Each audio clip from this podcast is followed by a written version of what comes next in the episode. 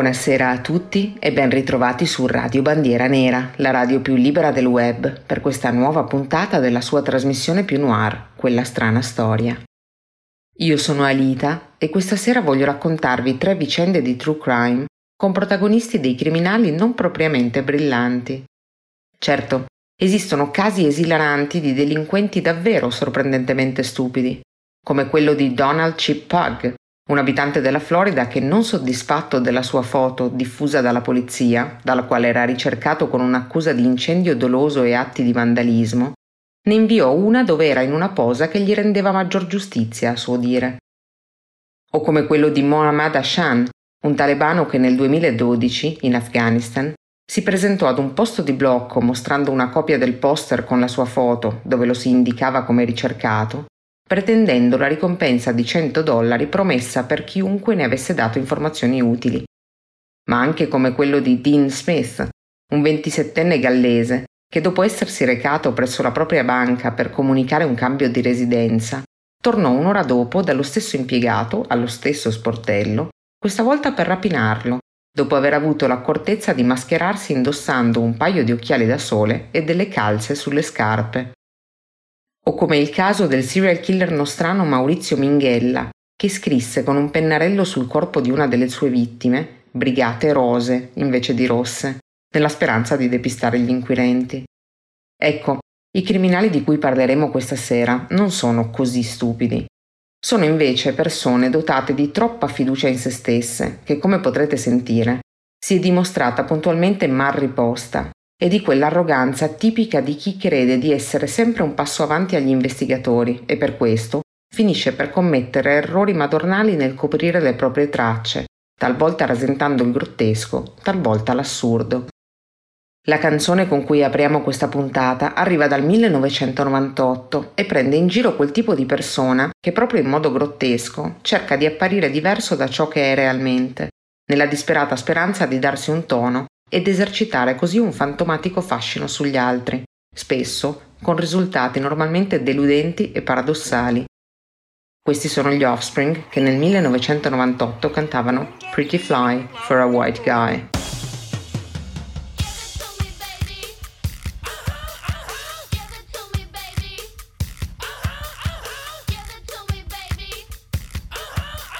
And all the girlies say I'm pretty fly for a white guy.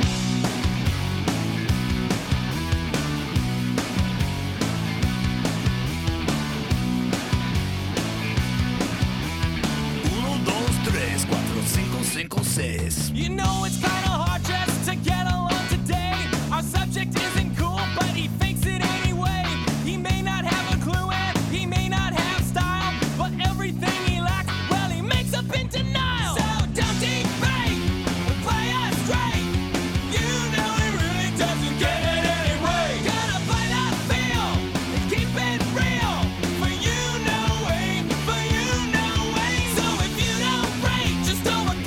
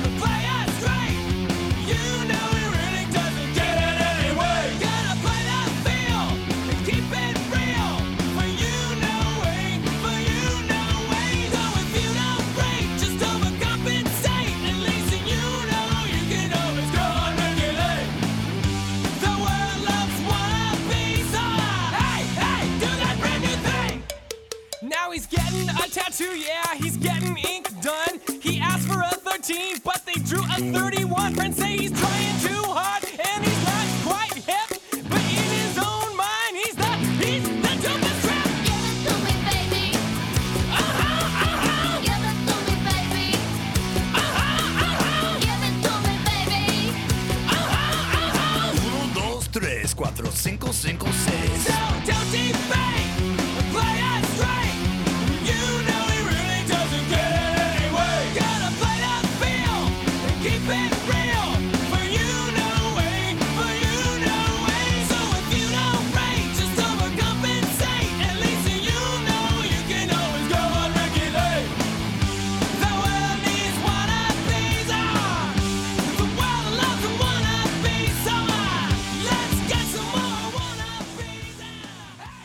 La prima strana storia che raccontiamo questa sera è quella di Mary Ellen Samuels, che aveva 42 anni quando, il 1 maggio 1989, venne citata in una chiamata anonima alla polizia dove si parlava di un omicidio.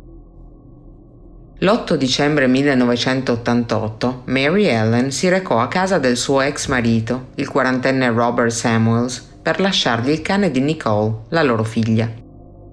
La sera precedente aveva cercato di avvertirlo con diverse chiamate, ma nessuno aveva mai risposto al telefono. Un po' preoccupata dal silenzio dell'ex coniuge, aveva deciso di presentarsi alla sua porta ed era stato a questo punto che, entrando nella villetta del quartiere di Northridge a Los Angeles, California, la donna aveva trovato il corpo senza vita di Robert, ucciso da un solo, fatale colpo di fucile alla testa. Mary Ellen contattò la polizia e questa intervenne con un medico legale che individuò il momento del decesso nelle prime ore della sera prima, forse addirittura nel tardo pomeriggio. Quel che catturò l'attenzione delle forze dell'ordine, però, fu la stranezza della scena del crimine. L'abitazione appariva in disordine come se fosse stata oggetto di un furto, ma era un disordine quasi teatrale. Soprattutto, nulla sembrava mancare all'appello e in breve gli investigatori maturarono la distinta sensazione di trovarsi davanti a un depistaggio da parte di qualcuno che aveva deciso di inscenare una rapina andata male. La polizia interrogò Mary Ellen e sua figlia, Nicole Samuels-Moore, ed entrambe confermarono di aver cercato di mettersi in contatto con Robert più volte il giorno precedente alla sua morte e di essere andate fino a casa sua proprio per sincerarsi che tutto fosse a posto. Gli investigatori assegnati al caso, che sospettavano un possibile coinvolgimento di Mary Ellen nell'omicidio, la invitarono a seguirli alla stazione di polizia. La donna acconsentì e si presentò in centrale con indosso una maglia dalla scollatura esagerata, flirtando con i detective per tutta la durata dell'interrogatorio. Dopo un paio d'ore, nonostante i sospetti, gli inquirenti la lasciarono andare perché nessuna prova fisica la legava alla sparatoria. Il suo alibi, che la dava altrove al momento dell'omicidio, venne verificato e si rivelò inappuntabile, ma i detective decisero comunque di esaminare meglio la relazione tra la vittima e la sua ex moglie. Mary Ellen era nata il 3 settembre 1947 e da bambina era stata a lungo la vicina di casa di Robert, che era di 2 anni più giovane. Il vicino aveva sempre avuto una cotta per lei, mai ricambiata durante gli anni dell'adolescenza e della giovinezza, ma quell'interesse era diventato vicendevole verso la fine degli anni 70, quando i due si erano rincontrati per caso. A quel punto Mary Ellen era già stata sposata e divorziata e aveva una figlia, Nicole, nata nel 1968. Robert, invece, lavorava nel mondo del cinema come secondo assistente alla regia e aveva alle spalle anche alcuni film di successo come Beverly Hills Cop 2, Arma Letale 2 o Il colore viola. Samuels guadagnava bene e Mary Ellen amava spendere. Nel 1980 i due convolarono a nozze e non molto tempo dopo Robert adottò formalmente Nicole. Mary Ellen, però, faceva uscire di casa con spese pazze e ingiustificate molto più denaro di quanto ne entrasse. Il marito decise perciò di acquistare in franchise in un punto vendita della Subway, la celebre marca americana di fast food, e lo diede in gestione a sua moglie, di modo da tenerla occupata. La sera del 3 ottobre 1986, dopo circa 6 anni di matrimonio, Robert tornò a casa dal lavoro e tutto ciò che trovò fu un biglietto dove Mary Ellen gli comunicava la sua intenzione di lasciarlo. Seguirono numerosi tentativi di riconciliazione, ma nessuno di questi ebbe esito positivo. Intorno al secondo anniversario della loro separazione, Robert chiese il divorzio. Una volta finalizzato, l'addio alla sua ormai ex moglie gli avrebbe restituito la gestione del ristorante. All'epoca non stava lavorando a nessuna produzione cinematografica e riteneva che sarebbe stato un miglior manager di lei. Soprattutto, avrebbe ridotto l'assegno di mantenimento che versava ogni mese a Mary Ellen e sua figlia da $1.600 a $1.200 al mese. Robert, però, venne ucciso prima che il divorzio divenisse effettivo. E visto che al momento della sua morte Mary Ellen ne era ancora legalmente la moglie ed erede, fu in grado di incassare i soldi dell'assicurazione sulla vita e molti altri beni immobili e non, tra cui il ristorante. In totale, finì nelle sue tasche un patrimonio da circa $500,000. La donna ricominciò ben presto a spendere il denaro del defunto coniuge senza dimostrare una particolare oculatezza.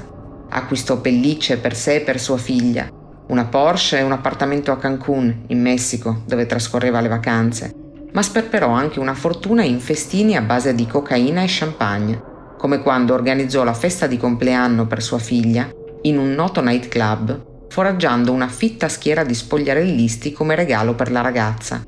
In breve, iniziò anche a frequentare un uomo più giovane di lei, coprendolo di regali e di attenzioni costose. Il 1 maggio del 1989, circa 5 mesi dopo l'omicidio, uno degli investigatori che lavoravano al caso ricevette una telefonata anonima. Si trattava di un uomo, dalla voce giovanile, che non volle identificarsi, ma disse di sapere che Mary Ellen era alla ricerca di un sicario per uccidere l'ex marito da almeno 2 anni.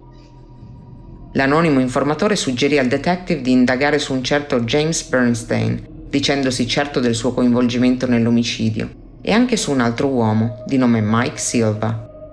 Bernstein aveva 27 anni ed era un noto spacciatore di cocaina, ma era anche il fidanzato di Nicole, la figlia ormai 21enne di Mary Ellen. La polizia convocò dunque Bernstein e Mary Ellen per un nuovo interrogatorio ed entrambi si professarono del tutto estranei all'omicidio. I due furono poi lasciati soli nella stessa stanza, dove a loro insaputa erano stati posizionati diversi microfoni e una videocamera pronti a registrarli. Bernstein appariva nervoso e, ignaro di essere ascoltato, manifestò la sua paura dicendo a Mary Ellen: "Fidati di me. Entro stasera arresteranno uno di noi due, o forse tutti e due. Questi sono certi al 100% che c'entriamo con l'omicidio." Ma prima di poter dire qualcosa di incriminante verso se stesso o la donna, Bernstein notò il silenzio inscalfibile di Mary Ellen e smise anche lui di parlare. Dato che nessuno dei due aveva confessato e non c'erano prove fisiche che li collegassero al crimine in maniera inequivocabile, gli investigatori si videro costretti a lasciarli andare. Anche Mike Silva, l'altro uomo indicato dalla chiamata anonima, venne rintracciato e interrogato, ma fu impossibile collegarlo in alcun modo all'omicidio di Robert. Il 27 giugno 1989, poco più di un mese dopo l'interrogatorio, James Bernstein scomparve. Trascorse ancora un mese e in una remota stradina del quartiere Laurel Canyon, sulle colline di Hollywood, venne rinvenuto il suo corpo senza vita. L'uomo era stato picchiato e poi strangolato a morte. Mary Ellen venne subito sospettata, ma fu in grado di fornire un alibi inattaccabile, dimostrando di essere stata a Cancun nei giorni della scomparsa e della presumibile morte di Bernstein. Ancora una volta, la polizia dovette lasciare andare la 42enne e tornare a battere piste parallele. Al tempo della scomparsa di Bernstein, gli investigatori avevano scoperto che poco prima di svanire nel nulla, il giovane spacciatore aveva lasciato il proprio appartamento e si era trasferito a casa di un uomo di nome Paul Edwin Gaul, che viveva con la sua ragazza, Anne Hambly, una cara amica di Mary Ellen Samuels. Dopo il ritrovamento del cadavere, la polizia interrogò la coppia con cui la vittima aveva di recente convissuto, finché la Hambly, sotto pressione, rivelò che ad assassinare il giovane erano stati proprio Gaul e il suo amico Darren Edwards. Mary Ellen le aveva detto qualche tempo prima che Bernstein la stava ricattando. Minacciava difatti di andare alla polizia e di accusarla di averlo pagato per uccidere Robert, a meno che lei non gli versasse altro denaro per il suo silenzio. L'amica aveva aggiunto di essere alla ricerca di qualcuno disposto a prendersi cura di Bernstein, diciamo così, e Hambly l'aveva introdotta a quel punto al suo convivente. Interrogato dagli investigatori, Gaul confessò di aver preso parte all'omicidio di Bernstein. Mary Ellen gli aveva detto che il fidanzato della figlia era uno spacciatore che vendeva droga ai ragazzini e il fratello minore dell'uomo era stato ucciso proprio da uno spacciatore. L'odio per la categoria, sommato a una commissione da $5.000 e alla cancellazione di un debito per un prestito fatto alla Hambly, lo avevano presto convinto ad accettare la proposta criminale. Gaul aveva persuaso anche il suo amico Darrell ad aiutarlo e il 27 giugno 1989, con la scusa di unirsi a loro per una rapina, i due avevano convinto Bernstein a salire in macchina. Gaul si era messo alla guida, mentre Edwards era rimasto seduto sul sedile posteriore. Dopo 20 minuti di auto, giunti in un'area isolata fuori città, Gaul aveva frenato all'improvviso e il suo complice, dopo aver estratto una corda, aveva incominciato a stringerla attorno al collo di Bernstein. La vittima era riuscita a divincolarsi e a fuggire, ma inseguito dai due carnefici era stato presto riacciuffato, picchiato e strangolato. Dopo la sua morte, i due avevano caricato il cadavere in macchina e guidato per un po' senza saper bene cosa fare, fino a decidere di scaricare la salma sul ciglio della strada dove sarebbe poi stata ritrovata 4 settimane dopo. Dopo l'interrogatorio dei due rei confessi e di Anne Hambly, la polizia si presentò a casa di Mary Ellen con un mandato di perquisizione. Nella sua camera venne ritrovato il portafoglio di Bernstein, ma non fu l'unica scoperta rilevante. In un cassetto, gli investigatori scovarono una fotografia di Mary Ellen, scattatale dal suo nuovo fidanzato qualche tempo dopo l'omicidio, che la ritraeva sdraiata nuda e sorridente su un letto, con il corpo coperto solo da biglietti da $100, per un valore stimato di $20.000. Il particolare le valse in seguito il nomignolo di Vedova Verde, proprio per il colore delle banconote. Alla fine del gennaio del 1990, Mary Ellen, Paul Gaul e Darren Edwards vennero arrestati. Mike Silva, che era stato invece il probabile esecutore materiale dell'omicidio di Robert Samuels, sfuggì invece al carcere. Al momento degli arresti, difatti, era già deceduto, ma le circostanze della sua morte non sono mai state rese note. Gaul ed Edwards accettarono un patteggiamento e testimoniarono contro Mary Ellen, venendo condannati a una pena detentiva minima di 15 anni di carcere. L'accusa sostenne che Mary Ellen avesse commissionato l'omicidio di Bernstein perché temeva che l'avrebbe smascherata con la polizia, e quello precedente del suo ex marito, perché si era resa conto che a quel punto Robert Samuels valeva per lei più da morto che da vivo. Anziché un misero assegno mensile da $1.200, poteva disporre infatti di ben $500.000 di eredità.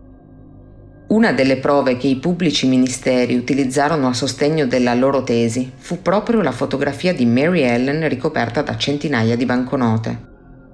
La donna giurò e spergiurò di essere innocente e tentò anche di calarsi nel ruolo della vittima, affermando che Robert fosse in realtà un alcolizzato che non aveva esitato a picchiarla più di una volta. Anche Nicole testimoniò in difesa della madre e sostenne che Robert aveva abusato sessualmente di lei da quando aveva 12 anni. Non venne comunque trovata nessuna prova a supporto di queste accuse e anzi, coloro che avevano conosciuto la vittima furono indignate da queste dichiarazioni, che infangavano la memoria di un uomo da tutti descritto come buono, gentile, generoso e disponibile sempre ad aiutare gli altri.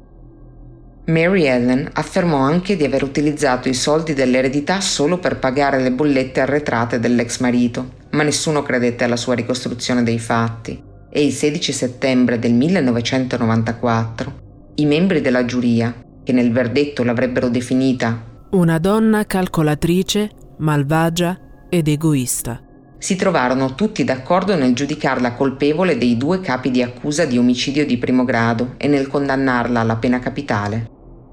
Oggi Mary Ellen Samuels ha 71 anni e dall'anno scorso non si trova più nel braccio della morte, perché la sua sentenza è stata riconvertita nel carcere a vita. La nostra pausa musicale vi ricorderà il film Trainspotting del 1996, ma in realtà questa canzone aveva già quasi 20 anni allora, essendo uscita per la prima volta nel 1977. Ascoltiamo Iggy Pop con la sua Lost for Life.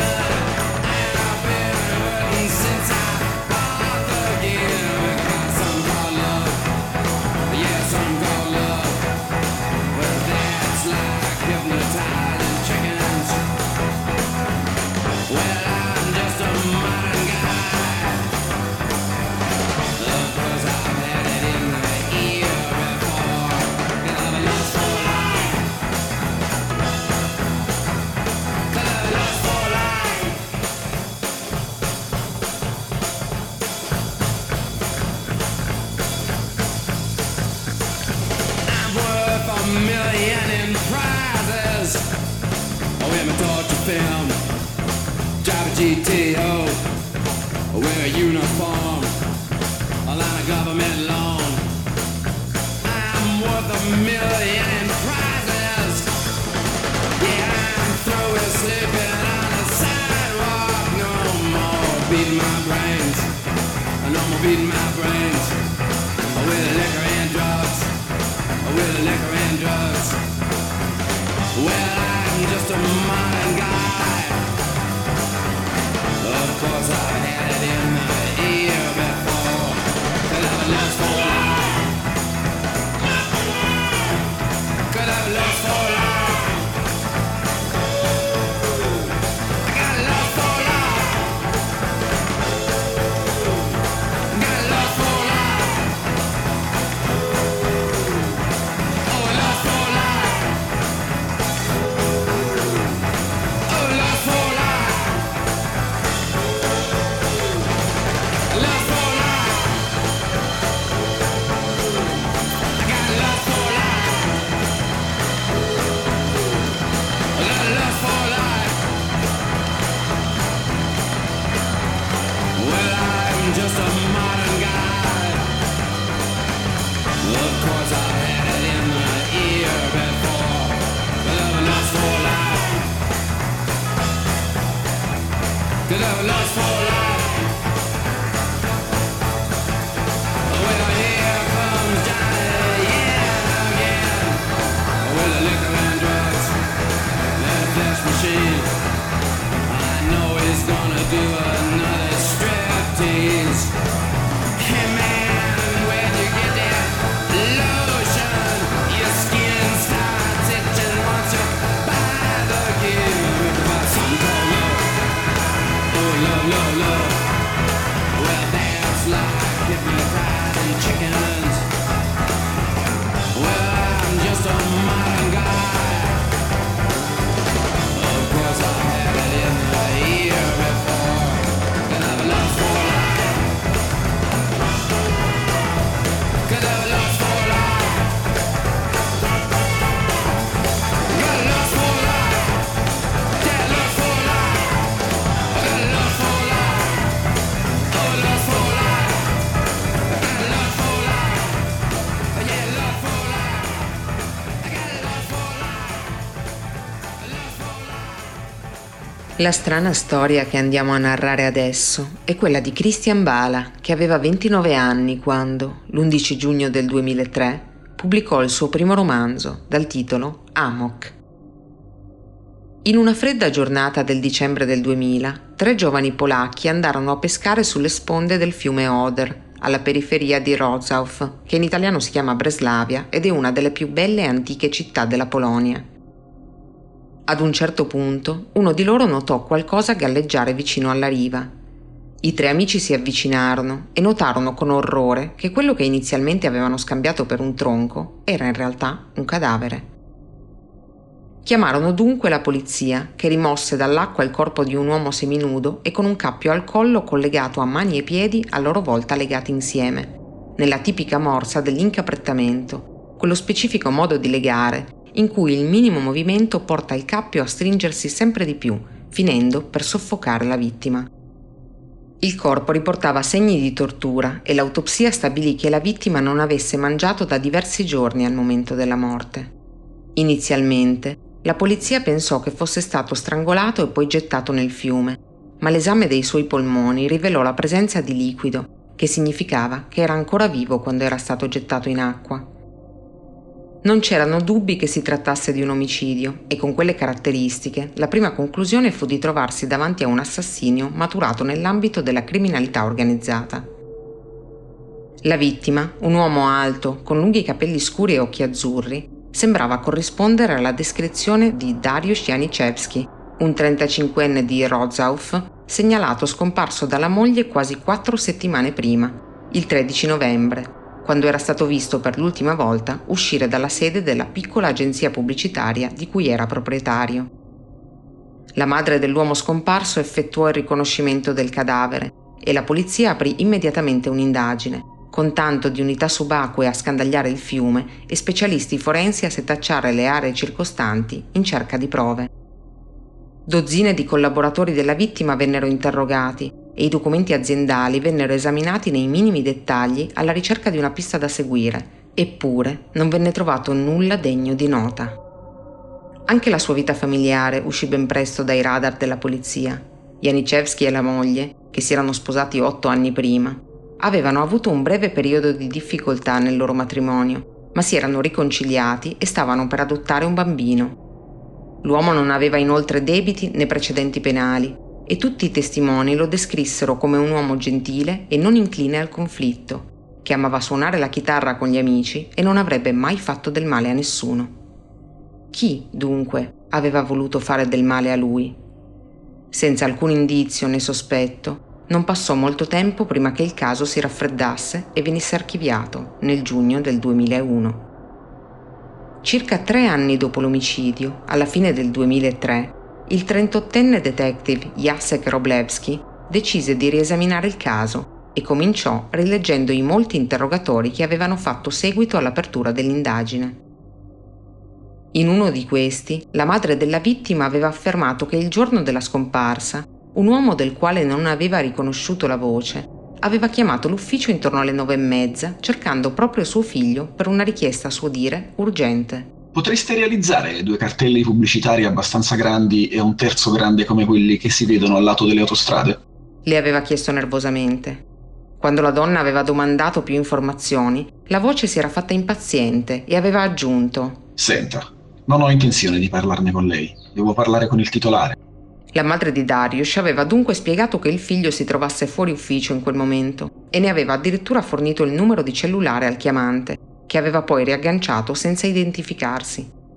Più tardi, quando Dariusz era rientrato, gli aveva chiesto se il cliente lo avesse effettivamente contattato, e lui aveva risposto di avergli dato appuntamento per il pomeriggio stesso. Fu a quel punto che il detective Wroblewski realizzò che il telefono di Janiszewski non era mai stato ritrovato. Con poche speranze di avere successo, cercò comunque di localizzarlo e con suo grande stupore ci riuscì. Un cellulare con lo stesso numero di serie, difatti, era stato messo in vendita 3 giorni dopo la scomparsa di Janiszewski su Allegro, un sito di aste internet. Il venditore era un utente registrato come Chris B7 e dalla vendita aveva fatturato circa 70 euro. Chris B7 si rivelò essere un intellettuale trentenne di nome Christian Bala.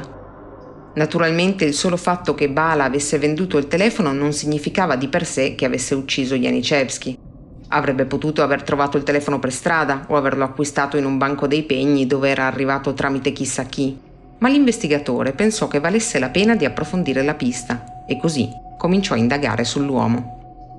Christian Bala era nato il 1 gennaio 1974, secondogenito in una famiglia modesta ma unita. Dal 1992 al 1997 aveva frequentato l'Università di Wrocław, dove era considerato dai professori uno degli studenti più brillanti in assoluto. Non era altrettanto popolare però con i compagni di classe, che lo descrissero in seguito come egocentrico, narcisista e sempre molto conflittuale negli scambi di vedute. A metà del corso di studi, nel 1995, decise di sposarsi, contro il parere dei suoi genitori che avrebbero preferito che si concentrasse esclusivamente sulla carriera accademica. Convolò a nozze con la sua fidanzata del liceo, Stanislawa, o Stasia, come la chiamava lui, che invece aveva lasciato la scuola anni prima per un impiego da segretaria e che mostrava ben poco interesse per la cultura, e nel 1997 i due ebbero un figlio che chiamarono Kapker. Lo stesso anno Bala conseguì la laurea in filosofia con il massimo dei voti e si iscrisse al dottorato di ricerca con un programma nella stessa materia. Dovendo tuttavia anche lavorare per supportare la propria famiglia, si ritrovò in breve tempo a dover abbandonare gli studi e ad aprire una sua impresa di pulizie, convinto di avere un grande futuro come imprenditore. Ma Christian non era un buon uomo d'affari e nel 2000, dopo soli 3 anni di attività, dovette dichiarare bancarotta. Poco dopo, anche il suo matrimonio andò in frantumi, quando sua moglie, stanca di tradimenti e scappatelle, chiese la separazione. Mentre il detective Wroblewski cercava informazioni su Bala, apprese che l'uomo aveva recentemente pubblicato un libro intitolato Amok. Si tratta di un romanzo postmoderno il cui protagonista, un traduttore appassionato di filosofia e privo di qualunque moralità di nome Chris, crede che la verità sia un'illusione e non esista nulla di sacro, tantomeno la vita umana, e si comporta di conseguenza. Molti lettori e critici lo hanno descritto come null'altro che un'accozzaglia di volgarità, pornografia sadica e grottesche sintesi di filosofia spicciola, ma altri lo hanno paragonato niente meno che a Delitto e Castigo di Dostoevskij. Nel primo capitolo, il narratore e personaggio principale viene sorpreso dalla moglie a fare sesso con la migliore amica di lei e viene dunque lasciato. Con il progredire della storia, anche la sua attività lavorativa va in fallimento e al culmine del romanzo il protagonista uccide Mary, una donna con cui aveva avuto una relazione, legandole un cappio intorno al collo e collegandolo ai polsi e ai piedi, per poi colpirla una sola volta con un coltello da sushi, trafiggendole il cuore. Al detective Wroblewski, le numerose somiglianze tra il libro e la vita reale di Christian Bala non sfuggirono. Innanzitutto, il nome del personaggio principale, Chris, non era solo la versione inglese di Christian, ma era anche il nome che Bala utilizzava nei suoi viaggi all'estero, e il nome utente che aveva scelto per vendere il cellulare di Janiszewski online. Ma soprattutto, l'assassinio della donna ricordava pericolosamente quello di Dariusz, e non solo per il particolar modo in cui le due vittime erano state legate. In Amok, dopo l'omicidio di Mary, per esempio, il protagonista del romanzo vende il coltello giapponese utilizzato per l'omicidio su un sito di aste online dopo 3 giorni, proprio come Bala aveva fatto con il cellulare di Janiszewski. Alle prese con troppe coincidenze, l'investigatore assegnò ai propri colleghi la lettura di un capitolo del libro a testa, invitandoli a cercare eventuali indizi nascosti. Nel corso dei mesi successivi, la polizia interrogò intanto anche diversi parenti di Bala, che in quel momento viveva all'estero e ogni tanto tornava a casa per vedere la sua famiglia. Se avesse saputo che la polizia stava indagando su di lui, però, avrebbe semplicemente potuto evitare di rientrare in Polonia, e sarebbe stato dunque impossibile arrestarlo. Fu quindi necessario pazientare e attendere il suo rientro in patria, che avvenne nel settembre del 2005. Bala venne arrestato poche ore dopo il suo ingresso nel paese e nel corso del lungo interrogatorio che seguì, dapprima ammise il crimine e poi negò con veemenza di averlo commesso, affermando di non avere nemmeno idea di chi fosse Janiszewski. Poco tempo prima, però, il caso Janiszewski era andato in onda in un programma televisivo polacco che potrebbe essere paragonato al nostro Chi l'ha visto. Dopo la trasmissione era stato creato un sito web volto a pubblicarne eventuali aggiornamenti e curiosamente la polizia aveva notato che le visite sul sito provenissero anche da paesi lontani come il Giappone e gli Stati Uniti, dove il polacco non è di certo una lingua così conosciuta, e avessero luogo proprio nei momenti in cui Bala, secondo i timbri presenti sul suo passaporto, era ospite di quegli stessi paesi. Anche in questo caso, però, le prove erano strettamente circostanziali e non legavano con certezza lo scrittore all'omicidio, così la polizia dovette rilasciarlo. Una volta tornato libero, Bala presentò una denuncia formale nei confronti della polizia, affermando di essere stato arrestato in violazione dei propri diritti umani. Disse di essere stato prelevato con la forza dal proprio appartamento, per essere poi portato alla stazione di polizia, dove era stato denudato e picchiato, e manifestò a gran voce la propria indignazione per il fatto che il contenuto del suo libro fosse stato utilizzato contro di lui nelle indagini su un omicidio al quale si professava completamente estraneo. Molte persone, specialmente nella comunità artistica polacca, si dissero sconvolte dal fatto che qualcosa del genere potesse accadere e non esitarono a schierarsi contro la presunta violenza delle forze dell'ordine nei confronti di un tanto brillante giovane autore. Nonostante il clamore che avrebbe fatto desistere molti, però, il detective Wroblewski continuò a portare avanti le sue indagini su Christian Bala. L'uomo era difatti rimasto colpito da uno specifico passo del romanzo, che secondo lui era di cruciale importanza per risolvere il caso. In un indovinello presente nel libro, un personaggio chiede a Chris: "Chi era l'uomo con un occhio solo tra i ciechi?" La frase deriva da Erasmo da Rotterdam, il filosofo e teologo olandese che una volta disse: "Nel regno dei ciechi, l'uomo con un occhio solo è un re." Chi era, in Amok, l'uomo con un occhio solo? E chi erano i ciechi? Nell'ultimo capitolo del romanzo, poi, il protagonista afferma improvvisamente di aver risolto l'arcano, spiegando: "Questo è stato ucciso da una cieca gelosia". Ma la frase, con la sua sconcertante mancanza di attinenza col contesto, risultava talmente poco sensata che Wroblewski pensò di trovarsi davanti a un indizio. Forse Bala aveva ucciso Janiszewski perché era geloso di lui. Approfondì dunque la propria teoria e scoprì che Stasia, la ex moglie di Christian, avesse in effetti passato una serata con Janiszewski poco prima della sua morte. Erano andati a cena insieme e dopo si erano diretti verso un vicino motel, ma a quel punto l'uomo le aveva confessato di essere sposato e lei aveva immediatamente cambiato idea sul da farsi. In fondo, aveva lasciato Bala perché la tradiva, non voleva certo andare a letto con un uomo sposato. Apparentemente, però, poco prima che Janiszewski scomparisse, Bala si era presentato completamente ubriaco alla porta della sua ex moglie nel cuore della notte.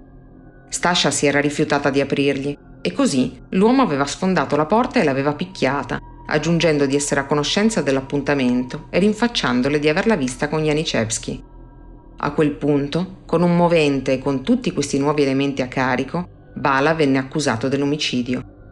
Il suo processo iniziò nel febbraio del 2007 e occupò le prime pagine di tutti i giornali polacchi fino alla sua conclusione, che avvenne lo stesso anno. Il libro di Bala divenne un best seller e fu uno dei principali elementi contro di lui durante il procedimento giudiziario, ma l'elemento determinante furono le due chiamate effettuate all'ufficio e al cellulare di Janiszewski il giorno della sua scomparsa.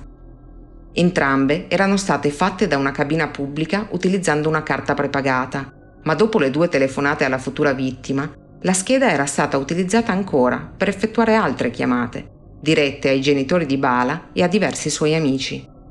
Questo elemento, unito alle testimonianze di ex fidanzate e familiari, che descrissero l'imputato come un alcolizzato possessivo, geloso e violento, fu sufficiente alla giuria per giudicarlo colpevole dell'omicidio di Dariusz Janiszewski e condannarlo a 25 anni di prigione il 5 settembre del 2007.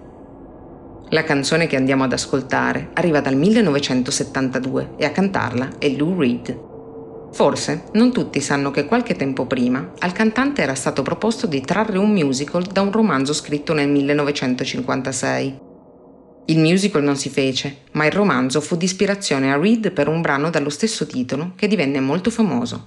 Questa è Walk on the Wild Side.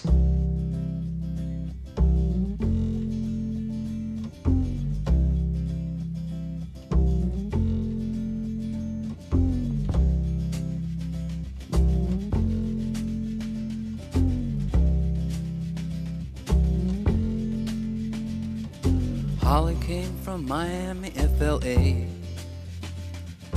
hitchhiked her way across USA, plucked her eyebrows on the way, shaved her legs, and then he was a she. She says, hey babe, take a walk on the wild side. Said, hey honey, take a walk on the wild side.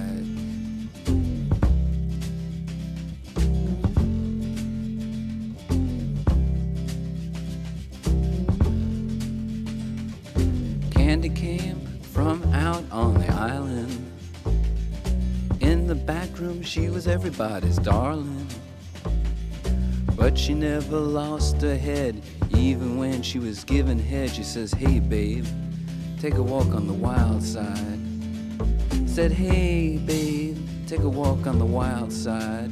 And the colored girls go do do do do do do do do do do do do do do do do do do do do do do do.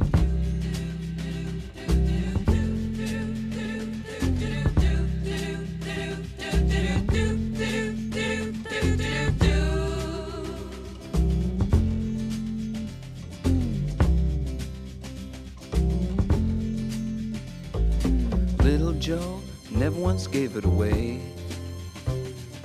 Everybody had to pay and pay.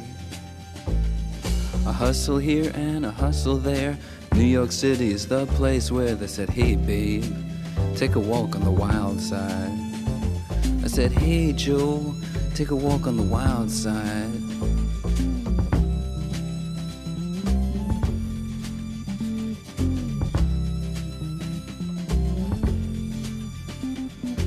Sugar Plum Fairy came and hit the streets, looking for soul food and a place to eat.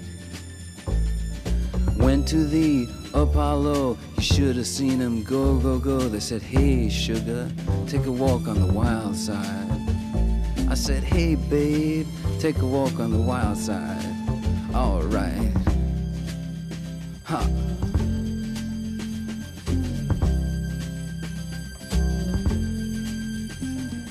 Jackie is just speeding away.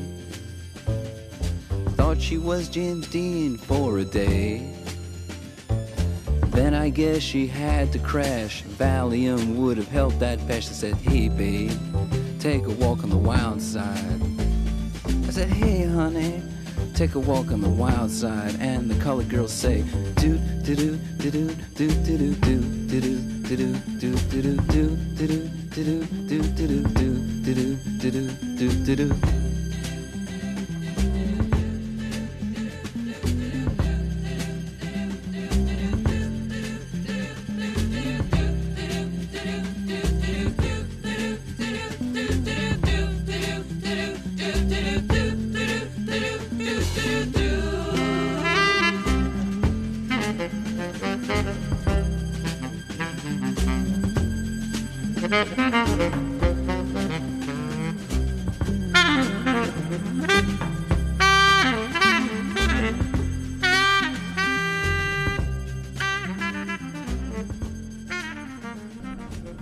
L'ultima strana storia che raccontiamo questa sera è quella di Joe Gamsky, che aveva 24 anni quando, nella primavera del 1984, mentre era sommerso dai debiti, incontrò un investitore da $5 milioni. Joseph Henry Gamsky, detto Joe, era nato a Chicago, in Illinois, nella notte di Halloween del 1959, secondogenito di Kathy e Larry Gamsky, una coppia della bassa borghesia che dopo di lui ebbe un terzo figlio. Durante l'infanzia si trasferì con la sua famiglia a Los Angeles, in California, e man mano che cresceva fu chiaro ai suoi insegnanti di trovarsi davanti ad un ragazzino molto dotato. Uno di questi lo descrisse in seguito come lo studente più brillante che avesse mai avuto e aggiunse che fosse più maturo della sua età e straordinariamente calmo. A Los Angeles sua madre riuscì a procurargli una borsa di studio per frequentare la Harvard School, una prestigiosa scuola privata dove le elite di Hollywood mandano i loro figli e che spesso precede l'ingresso alla ancora più rinomata omonima università. Nel 1980, a 21 anni, si iscrisse all'Università della California del Sud, ma dopo un anno e mezzo abbandonò la carriera scolastica e nel 1982 tornò a vivere nella sua città natale. Nonostante non avesse terminato gli studi, diceva alla gente di aver conseguito la laurea in soli 2 anni e mezzo, affermando di essere il più giovane americano di sempre ad aver superato l'esame per diventare notaio. Iniziò anche a farsi chiamare Joe Hunt, pur non cambiando legalmente il proprio cognome, e trovò lavoro come trader presso la borsa di Chicago, dove rincontrò anche l'ex compagno di classe Dean Carney, un ragazzo benestante la cui famiglia viveva di rendita grazie alle proprietà di numerosi immobili. All'epoca dell'università i due erano semplici conoscenti, ma una volta ritrovati divennero amici e ben presto la madre di Carney diede a Gamsky del denaro da investire in borsa. Non passò molto tempo però e Gamsky perse tutti i soldi che lei e altri investitori gli avevano dato, ritrovandosi in debito per circa $1 milione. A quel punto tornò a Los Angeles, dove lui e Dean Carney, insieme a un altro amico, tale Ben Dosti, formarono un gruppo di investimento che chiamarono BBC, in omaggio ad un ristorante di Chicago molto apprezzato da Gamsky che si chiamava il Bombay Bicycle Club. Non passò molto tempo prima che l'acronimo si trasformasse in Billionaire Boys Club, il club dei ragazzini miliardari, che presto raggiunse la non trascurabile cifra di 30 iscritti. Molti tra questi provenivano da famiglie ricche e influenti del sud della California ed erano stati attratti dalle strategie di investimento spesso audaci e talvolta ai margini della legalità messe in atto da Gamsky e i suoi, ma anche dall'estetica dei membri del BBC, che vestivano abiti eleganti confezionati su misura, guidavano auto sportive e facevano festa nei locali più alla moda. Il BBC cominciò a somigliare più a una setta che a una società finanziaria e Joe Gamsky si immerse in questa atmosfera predicando ai membri del gruppo quella che chiamò la filosofia del paradosso, fondamentalmente una versione dozzinale del fine che giustifica i mezzi, in cui affermava che le azioni, per così dire cattive, possano essere commesse se per buone ragioni. In realtà, il BBC non era altro che uno schema Ponzi. Uno schema Ponzi, per chi non lo sapesse, è un modello di business economico piramidale che pone solide basi nella truffa e permette a chi comincia la catena di contatti e ai primi coinvolti nella stessa di ottenere alti ritorni economici in poco tempo. Ma i guadagni derivano esclusivamente dalle quote pagate dai nuovi investitori e non da attività produttive o finanziarie, e quindi si necessita di un numero sempre maggiore di investitori, e cioè di vittime, disposti a pagare le quote di questo castello di carte destinato a crollare. Nella primavera del 1984, a causa di una serie di pessimi investimenti e sontuose spese, Gamsky e il suo club erano sommersi dai debiti, ma proprio nello stesso periodo un uomo di nome Ronald Levin entrò in contatto con il gruppo dei giovani rampanti, portando in dote $5 milioni da investire. Joe Gamsky effettuò alcuni scambi sul mercato azionario e dai 5 milioni iniziali ne fece fruttare altri 8, raggiungendo un totale di $13 milioni. Quando andò da Levin per ottenere il denaro promesso, però, quest'ultimo gli confessò di non avere davvero quei soldi e, autodefinendosi un esperto della truffa, spiegò con candore di aver finto tutto. «Io sono un giornalista freelance e tutti quei soldi non ce li ho mai avuti, però vi prometto che vi farò un'ottima pubblicità con questa storia, nel documentario a cui sto lavorando». Nel giugno dello stesso anno, la famiglia di Levin ne segnalò la scomparsa alle autorità. L'uomo venne visto per l'ultima volta il 6 giugno e il giorno successivo non si presentò ad un appuntamento a New York. Qualcun altro, però, si accreditò con il suo nome presso l'hotel della Grande Mela in cui Levin aveva prenotato la stanza e vi trascorse la notte. Al mattino, però, quando l'uomo andò a saldare il conto, la carta di credito di Levin venne rifiutata perché aveva già oltrepassato il limite di spesa mensile e il falso Levin cercò dunque di guadagnare frettolosamente l'uscita, ma i responsabili della sicurezza dell'albergo ne bloccarono la fuga. L'uomo, che era molto alto e muscoloso, assunse una posizione del karate e li invitò allo scontro. Ne seguì una rissa a cui fece seguito l'arrivo della polizia, che arrestò l'impostore e lo identificò come James Pittman, guardia del corpo dei membri fondatori del BBC. Pittman utilizzò la telefonata a cui aveva diritto per contattare Gamsky, che intervenne prontamente pagandogli la cauzione per il rilascio.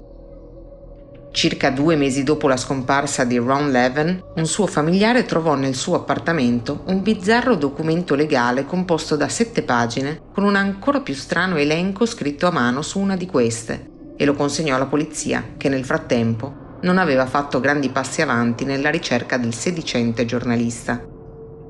2 mesi dopo, nell'ottobre del 1984, sia Gamsky che Pittman vennero arrestati e accusati dell'omicidio di Levin, del quale però non era stato ritrovato nemmeno il corpo. Trascorsero altri 2 mesi e mentre si trovavano dietro le sbarre in attesa del processo, entrambi furono accusati di un secondo crimine. Levin, difatti, non era l'unica persona legata al BBC ad essere scomparso. Oltre a lui c'era Hedayat Eslaminia, un esule iraniano di 57 anni, il cui figlio, Reza, era entrato a far parte del club solo pochi mesi prima. Anche Reza e il terzo fondatore del BBC, Ben Dosti, vennero arrestati in relazione con l'omicidio e si arrivò così alla primavera del 1987, quando si aprì il primo processo, quello per la morte di Ron Levin. Il procuratore distrettuale aveva 2 prove principali contro Gamsky. La prima era costituita dalle testimonianze di diversi ex membri del club, con i quali Gamsky si era vantato di aver commesso l'assassinio perfetto. Il testimone di punta dell'accusa era Dean Carney, che affermò che Gamsky avesse pianificato di uccidere Levin per vendicarsi di averli presi in giro e di averli fatti passare, a suo dire, per dei ragazzini sprovveduti. Affermò che la mattina del 7 giugno 1984 Gamsky lo avesse svegliato per mostrargli un assegno di $1,5 milioni proveniente da un conto bancario svizzero, poi risultato scoperto, firmato da Levin. Aggiunse di averlo obbligato a firmare e poi di averlo ucciso. Gli avvocati di Gamsky sostennero l'impossibilità da parte del loro assistito di essere l'assassino di Levin per un motivo molto semplice: Levin non era morto. Non era mai stato ritrovato alcun cadavere e l'uomo non era in effetti nuovo alle truffe, tanto da essere in quel momento ricercato dalla polizia proprio per alcuni reati finanziari e avrebbe dunque avuto motivo per fuggire e volersi nascondere altrove. Ma le carte della difesa di Gamsky vennero completamente sparigliate dalla seconda prova a suo carico, costituita dalle 7 pagine trovate a casa dello scomparso. La nota a mano ritrovata nel documento, difatti, riportava l'esaustivo titolo «Da fare a casa di Levin» ed elencava in calce 15 elementi che lasciavano poco all'immaginazione. Tra questi: chiudere le persiane, verificare la presenza di telecamere, chiudergli la bocca con del nastro adesivo, ammanettarlo, indossare i guanti, eccetera. In breve, la lista delle cose da fare prima di un omicidio. Così, nonostante la mancanza del corpo della vittima, la giuria non ebbe problemi a giudicare Joe Gamsky colpevole dell'omicidio di Ronald Levin e a condannarlo al carcere a vita senza possibilità di un'eventuale rimessa in libertà. Per Pittman, invece, la giuria non riuscì ad emettere un verdetto unanime e dopo un lungo stallo fu dichiarato che si sarebbe tenuto un nuovo procedimento a suo carico. Nel frattempo, più tardi lo stesso anno, cominciò il processo per l'omicidio di Hedayat Eslaminia. Gamsky decise di improvvisarsi avvocato e rappresentare se stesso e, incredibilmente, fu in grado di ottenere che le accuse contro di lui venissero archiviate, lasciando Reza Eslaminia, Ben Dosti e James Pittman ad affrontare le accuse. Carney fu ancora una volta il superteste dell'accusa e spiegò la dinamica dell'omicidio a partire dall'assegno scoperto di Levin, che aveva lasciato il BBC nella stessa posizione precedente all'omicidio, ovvero senza un soldo. Era stato allora che Reza aveva confessato al gruppo che suo padre aveva contrabbandato $30 milioni negli Stati Uniti al tempo della sua fuga dall'Iran e aveva suggerito di rapirlo per costringerlo a consegnare loro il denaro. Reza, che non immaginava che il piano si sarebbe concluso con la morte del genitore, aveva aggiunto che il crimine non sarebbe stato necessariamente ricondotto a loro. A suo dire, suo padre, che era stato grande amico del deposto Shah di Persia, aveva molti nemici nel governo dell'Ayatollah Khomeini e Reza sostenne che avrebbero potuto facilmente deflettere ogni possibile accusa verso qualche gruppo politico iraniano. Carney testimoniò che il 30 giugno 1984 lui, insieme a Gamsky, Pittman, Reza e Dosti, si recarono a casa di Hedayat travestiti da fattorini con la scusa di dover consegnare un grosso baule di legno. Una volta entrati in casa, sedarono il padrone di casa con del cloroformio e quando questi perse conoscenza lo misero proprio nel baule che caricarono sul retro di un pick-up. Il piano era di tenere sequestrato l'uomo nel seminterrato di una casa finché non avesse rivelato dove si trovava il denaro, facendo anche ricorso alla tortura se necessario, ma c'era un problema che ignoravano. Hedayat non aveva contrabbandato nemmeno un centesimo fuori dall'Iran ed era praticamente al verde. Tuttavia, questa divenne ben presto l'ultima delle loro preoccupazioni, perché una volta giunti a Los Angeles scoprirono che l'uomo non era sopravvissuto al viaggio, soffocando nel baule. Carney, al quale in cambio della sua testimonianza era stata concessa non solo l'immunità, ma anche la possibilità di sostenere l'esame di avvocato e dunque di avere una carriera nel campo della giustizia, aveva condotto la polizia ai suoi resti 3 mesi dopo la scomparsa, quando Gamsky e Pittman erano già in cella per l'omicidio Levin. I legali dei 3 imputati cercarono dunque di screditare il teste implicandolo in un altro omicidio, completamente estraneo al BBC. Il 18 ottobre 1984, il corpo in decomposizione del 21enne Richard Mayer era stato ritrovato stipato in un baule in una stanza d'albergo a Hollywood, insieme a 2 ricevute della carta di credito del padre di Dean Carney e una scatola di caramelle che era stata regalata proprio alla famiglia Carney. Ma la polizia fu presto in grado di escludere Carney dall'alveo dei sospetti, concludendo che anzi l'omicidio fosse avvenuto proprio nel tentativo di incastrarlo. Il processo per l'assassinio di Hedayat si concluse con l'ergastolo per Reza e Ben Dosti, mentre Pittman, che accettò un patteggiamento, scontò soli 3 anni e mezzo per possesso illegale di arma da fuoco. Processato una seconda volta per il delitto Levin, Pittman terminò ancora una volta senza una condanna, perché di nuovo la giuria non fu in grado di raggiungere un verdetto, e così le accuse a suo carico vennero ritirate. Nel 1993 Pittman prese parte al programma televisivo A Current Affair, dove, cosciente di non poter essere accusato dello stesso crimine una seconda volta, confessò di aver ucciso Levin sparandogli alla nuca su ordine di Gamsky e di averne poi seppellito il corpo non lontano da dove era stato sepolto Hedayat Eslaminia. Ciò nonostante, i resti di Levin non vennero mai recuperati e qualcuno sostiene che davvero l'uomo non sia morto, ma sia fuggito e si sia rifatto una vita altrove, cogliendo al volo la scusa della propria presunta morte. Pittman è morto nel 1997 per insufficienza renale. Le condanne di Ben Dosti e Reza Eslaminia sono state ribaltate nel 2000 e successivamente le accuse a loro carico sono state lasciate decadere. Nel 2013 però Reza si è trovato di nuovo in prima pagina. Ai tempi lavorava come tassista a San Francisco e nel passare a un semaforo rosso aveva investito un pedone di 38 anni che non era sopravvissuto. Era stato dunque accusato nuovamente di omicidio, questa volta colposo, ma quando la polizia era andata ad arrestarlo non lo aveva trovato. Al momento risulta ancora scomparso. Joe Gamsky, che oggi ha 62 anni, dalla sua cella dove resterà presumibilmente fino alla fine dei suoi giorni, può affermare con orgoglio di essere l'unico uomo nella storia degli Stati Uniti a essersi difeso con successo in un'aula di tribunale da un'accusa di omicidio. L'ultima canzone che ascoltiamo questa sera esce dai cassetti musicali del 1996. Questo è Marilyn Manson con la sua The Beautiful People.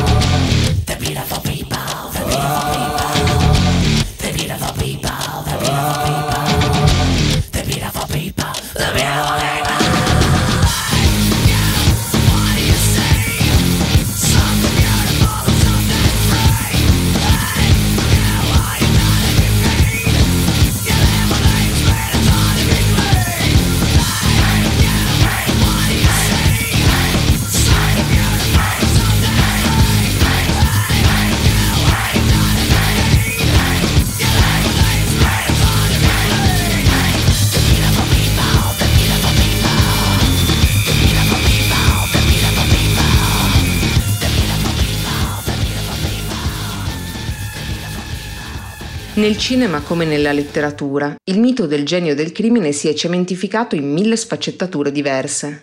Il personaggio di Hannibal Lecter, criminologo e serial killer cannibale, che dai romanzi di Thomas Harris è diventato famoso nella sua versione cinematografica, interpretata da uno straordinario Anthony Hopkins, ne è il perfetto esempio.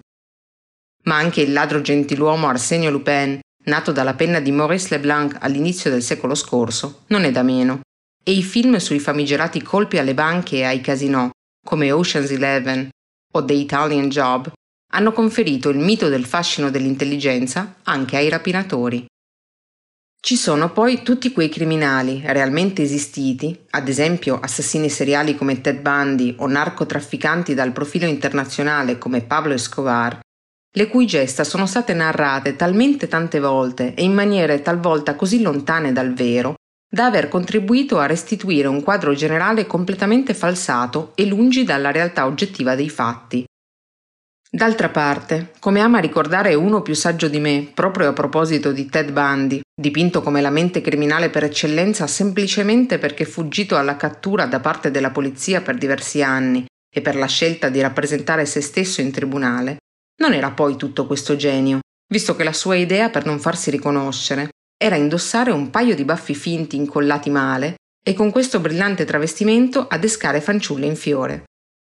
Bundy sfuggì alla cattura il tempo purtroppo necessario per fare decine di vittime esclusivamente grazie a un misto di fortuna e scarse capacità di indagini da parte della polizia americana, aggravate dalla conformazione burocratica degli Stati Uniti stessi. E la sua straordinaria idea di difendersi da solo nel processo portò a risultati così eccezionali che venne condannato a morte. Anche per questa sera il nostro appuntamento settimanale sulla radio più libera del web, Radio Bandiera Nera, si conclude qui. Ma Quella strana storia torna su queste stesse frequenze domenica prossima, con altri crimini e altri misteri. Io sono Alita, vi ringrazio per l'ascolto e vi auguro una buona notte.